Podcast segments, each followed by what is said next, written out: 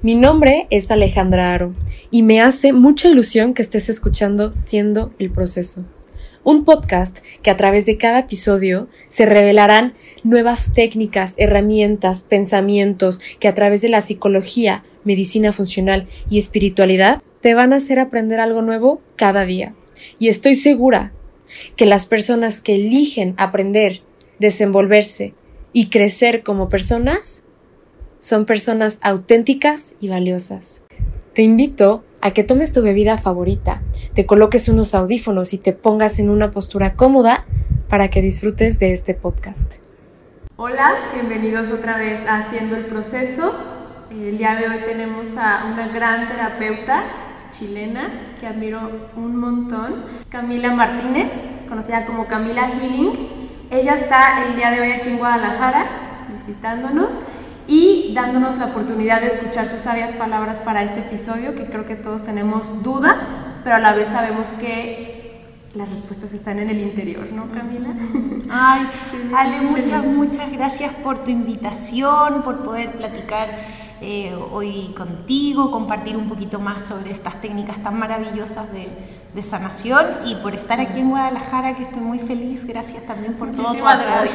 Estoy bien nerviosa, ya me sentiste. Para a grandes rasgos, eh, Camila para mí ha sido una maestra que a pesar de que no está en Guadalajara, yo la escucho, la recomiendo que la sigan muchísimo en sus redes, ahorita van a saber de qué trata. Personalmente a mí la hipnosis eh, me cambió en el sentido de poder entender que no es normal vivir con ansiedad y lo puedes programar para que no sea parte de tu vida.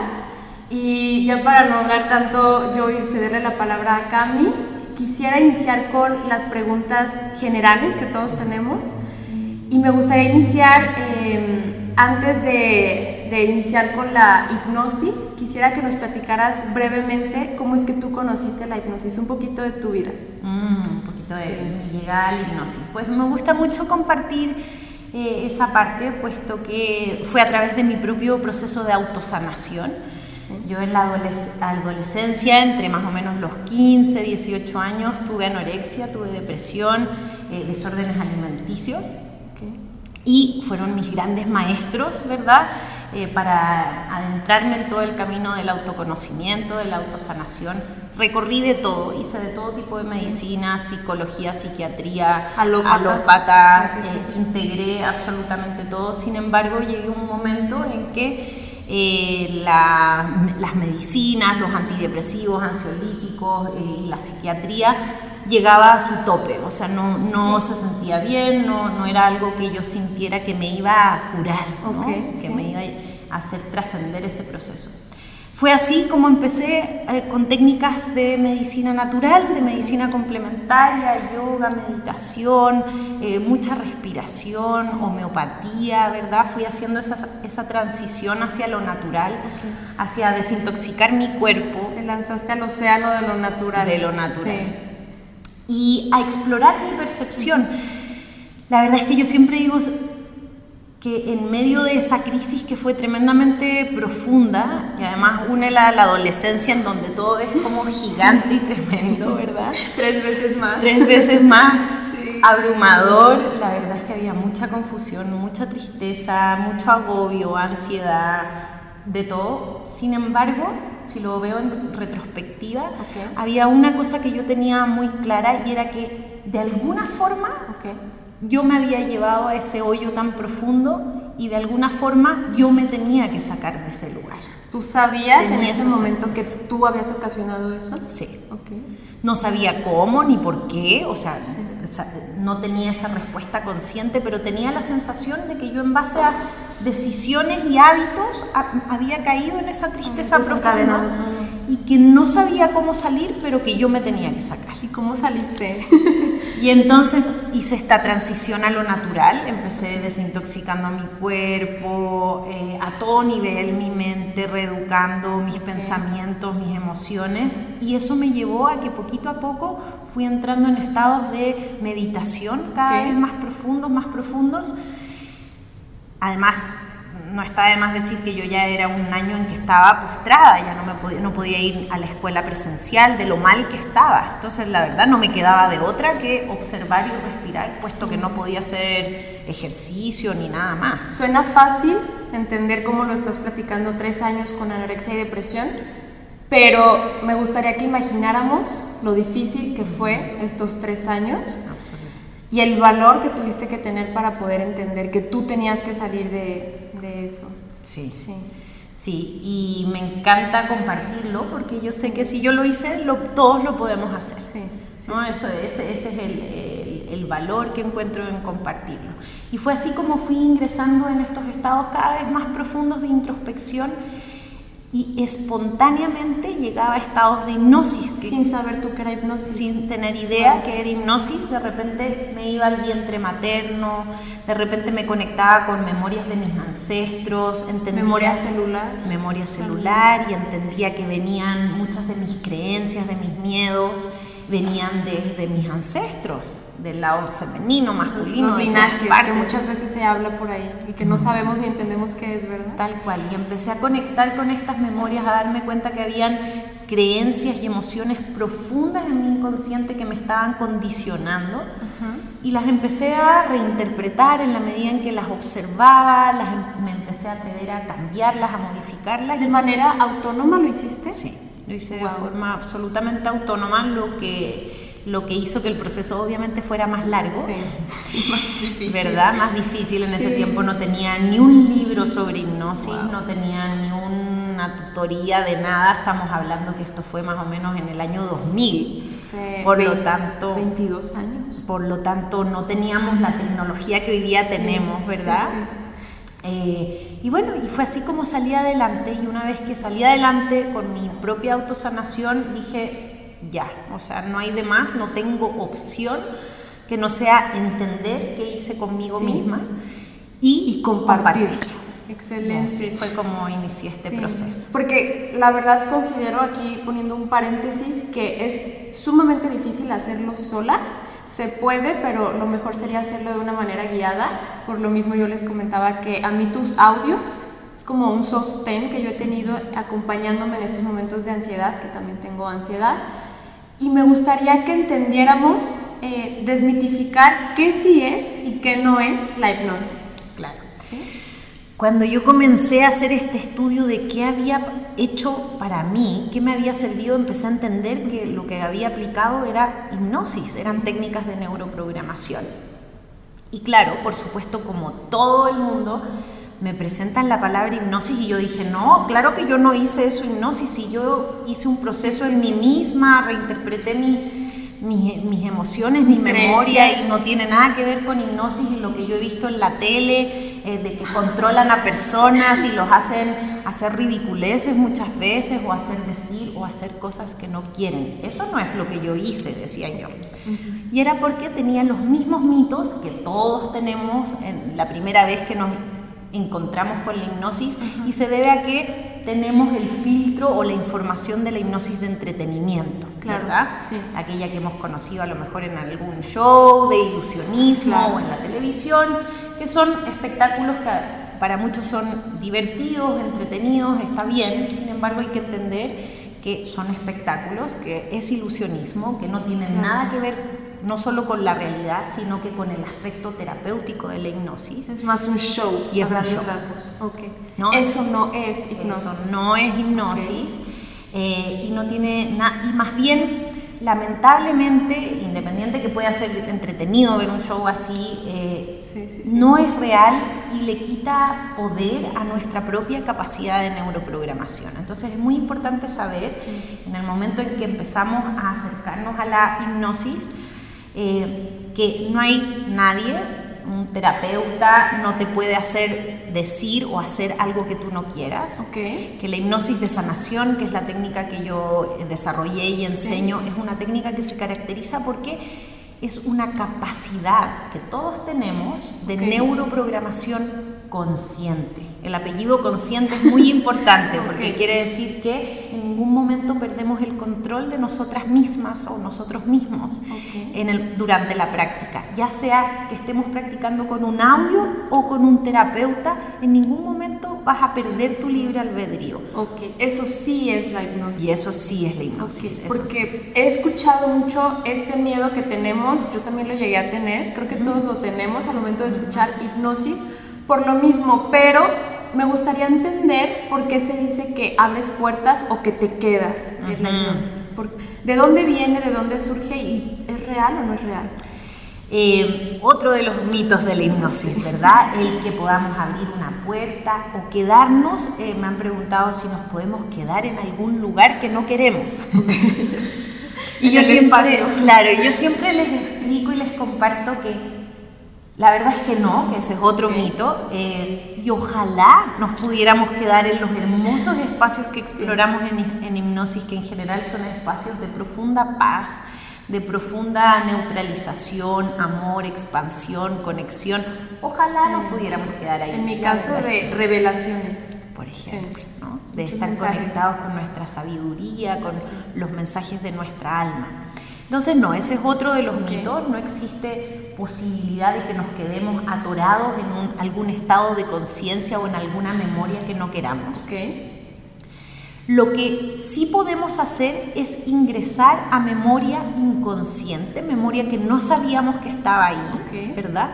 Sin embargo, la misma hipnosis, al hacernos recordar esta memoria, nos va a explicar, nuestra sabiduría interna, tu mismo inconsciente te explica y te hace entender ¿Qué es lo que pasa? ¿Por qué recordé yo esto? ¿Y por qué es tan importante haberlo recordado, puesto que seguramente ya está listo para sanar, para ser reinterpretado? ¿Qué representa para mí este recuerdo para yo entender por qué vivo de esta manera? ¿Qué es lo que te sucedió? Exacto. ¿Y por qué darle, por qué la importancia de al recordar esto, poderle dar una nueva interpretación a esa memoria? Y es ahí donde se dice que se sana y es ahí donde decimos que sanamos, porque sanar tiene que ver con un conjunto entre recordar y reinterpretar la creencia que esa memoria nos ha creado.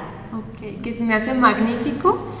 A grandes rasgos hablar de la neuroplasticidad, que creo que es parte de la hipnosis de sanación. Me gustaría que lo comentáramos, pero los pasos que lleva la hipnosis para que podamos entender qué se hace durante una hipnosis y por qué se dice que ya sané. Bueno, entonces, dejando los mitos de lado, ¿verdad? Entendiendo que la hipnosis es una capacidad que todos y todas tenemos de introspección profunda y de conectar con nuestra memoria celular. Y que no te quedas ahí. Y que no te puedes quedar ahí, que no hay un riesgo a través de la práctica, al contrario, la hipnosis de sanación es una práctica tremendamente amorosa, ¿verdad? Eh, no solo es segura, sino que es muy amable, muy amorosa, no es catártica, no exploramos la memoria ahí para irnos a pelear con el inconsciente ni con nuestros condicionamientos, sino que al contrario. Se siente mucha paz. Lo exploramos precisamente para poderlo integrar desde un espacio amoroso. ¿Qué hacemos entonces a continuación en esa capacidad de introspección? Lo que yo hago es enseñar nueve pasos para la autohipnosis de sanación. Y que todos sepamos que son nueve pasos súper sencillos que nos brindan este estado primero de concentración, de introspección, pero luego de una, lo que yo llamo una dialéctica, una comunicación con nuestros condicionamientos, síntomas, con nuestra memoria, que nos va permitiendo durante ese proceso de introspección ir dando o abriéndonos a nuevas posibilidades que generen estas nuevas redes neuronales, ¿verdad? que es la neuroplasticidad. Que, es la neuroplasticidad y que vamos explorando tal cual con nuestro libre albedrío activo y decidiendo. ¿Es esa creencia todavía operativa para mí o ya me está autosaboteando? ¿Puedo darle una nueva interpretación a mis traumas, a mis miedos, a mis fobias? ¿O, o son necesarias para mí el entendimiento de esa forma? Justamente quería llegar a las fobias y los traumas, que creo que es importante aclarar que sí se pueden sanar y que la hipnosis es una herramienta ideal para poder hacerlo. ¿Cómo es que yo que tengo una fobia o un trauma sé y, debo de considerar la hipnosis para mí como una herramienta.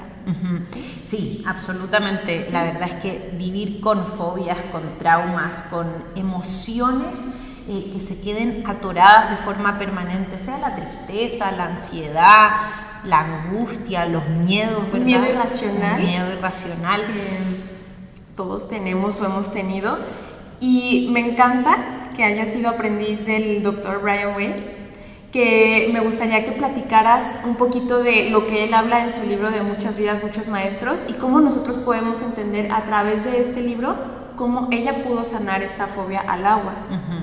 ¿Tú lo has experimentado? Sí, miles de veces, ¿verdad? Este, la verdad es que en 20 años de experiencia eh, como terapeuta y practicante de hipnosis lo veo todos los días, ¿no? Cómo se sanan en cosa de una hora y media eh, a dos, sanas fobias, traumas.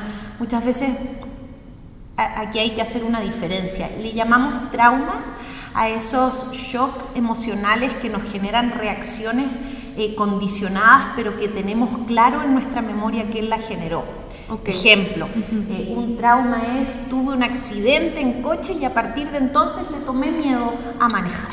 O sea, soy consciente de mi trauma. Exacto. Y de que viene la fobia a manejar, el, trauma a manejar, viene de un accidente en específico. un factor externo. ¿sí? Exacto, pero además recordado, reconocido.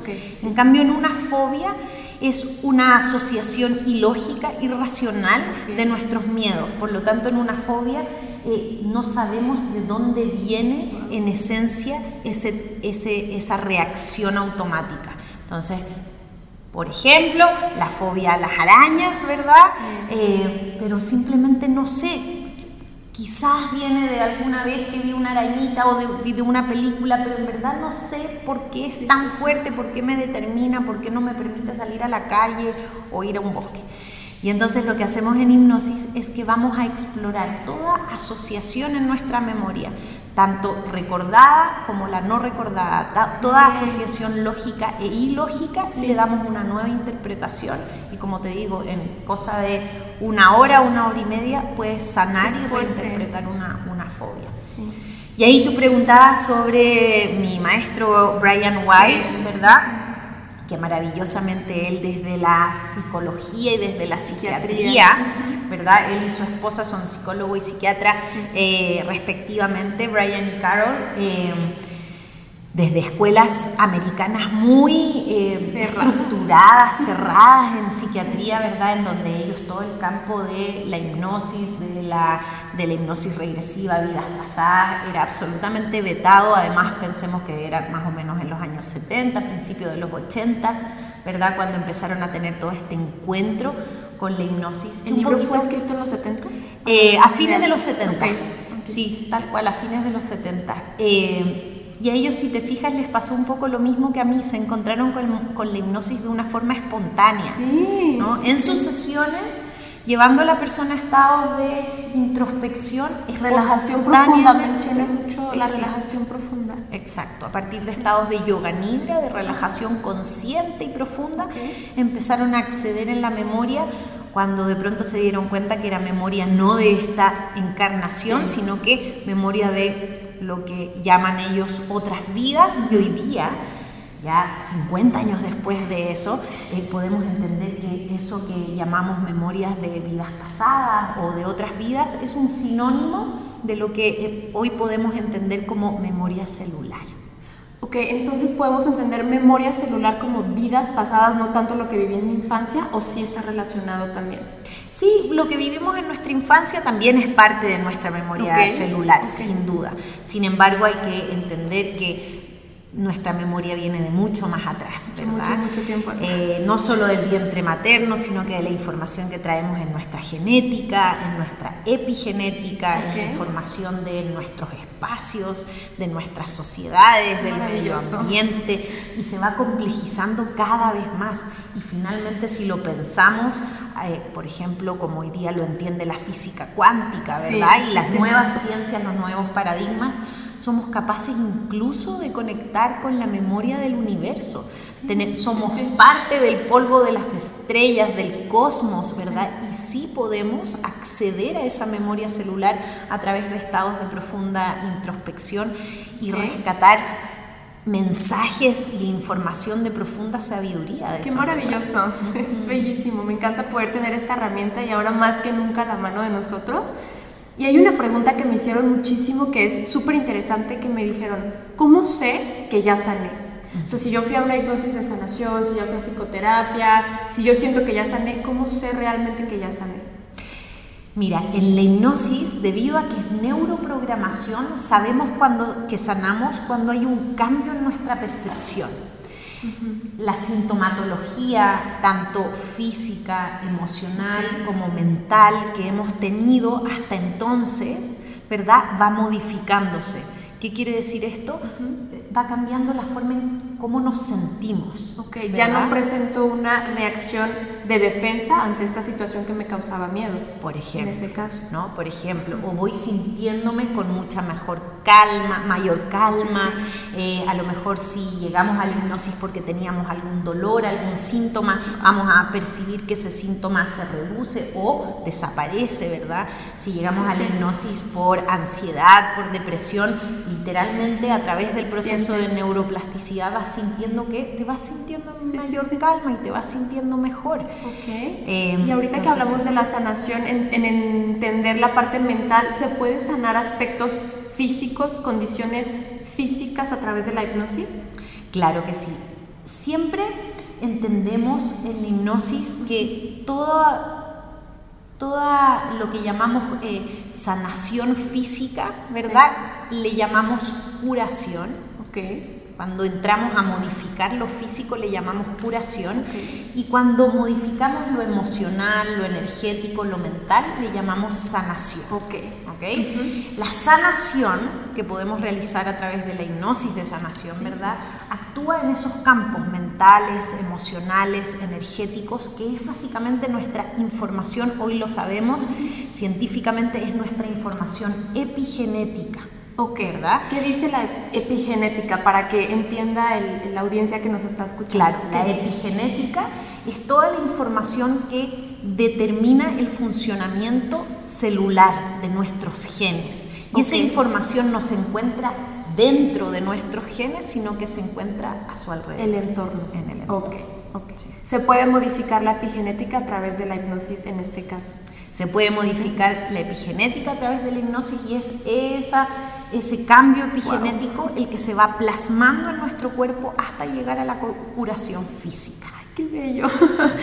Sí, la verdad estoy súper asombrada de todo lo que representa la hipnosis en tu vida, en mi vida, y creo que todos los que nos están escuchando de verdad se van a quedar como con las ganas de seguir aprendiendo, pero creo que ya va a empezar tu taller para darles em, contexto en, este episodio, lo que está pasando. Camila está aquí porque va a dar un taller bellísimo, mágico y estoy súper triste de tener que finalizar este episodio, pero estoy maravillada de todo lo que nos has compartido. Personalmente yo les recomiendo que la sigan en sus redes, Camila Healing, y eh, que si tienen alguna duda se la puedan hacer a ella personalmente. Y estoy súper agradecida contigo, Camila. No, gracias a ti, Ale, invitar a todos a que escuchen los audios gratuitos para que comiencen con una práctica de neuroprogramación a través de la hipnosis desde ya. Camila Healing en Spotify, ¿verdad? En Spotify y en YouTube de igual forma, Camila Healing Hipnosis. Eh, y ahí puedes encontrar los audios gratuitos, videos, información eh, para comenzar con una práctica. Un regalo. Muchísimas gracias. Gracias a ti, Ale, gracias, gracias por todo. Muchas gracias. Gracias, me Es que siempre me alargo. El pasado tardé hora 40.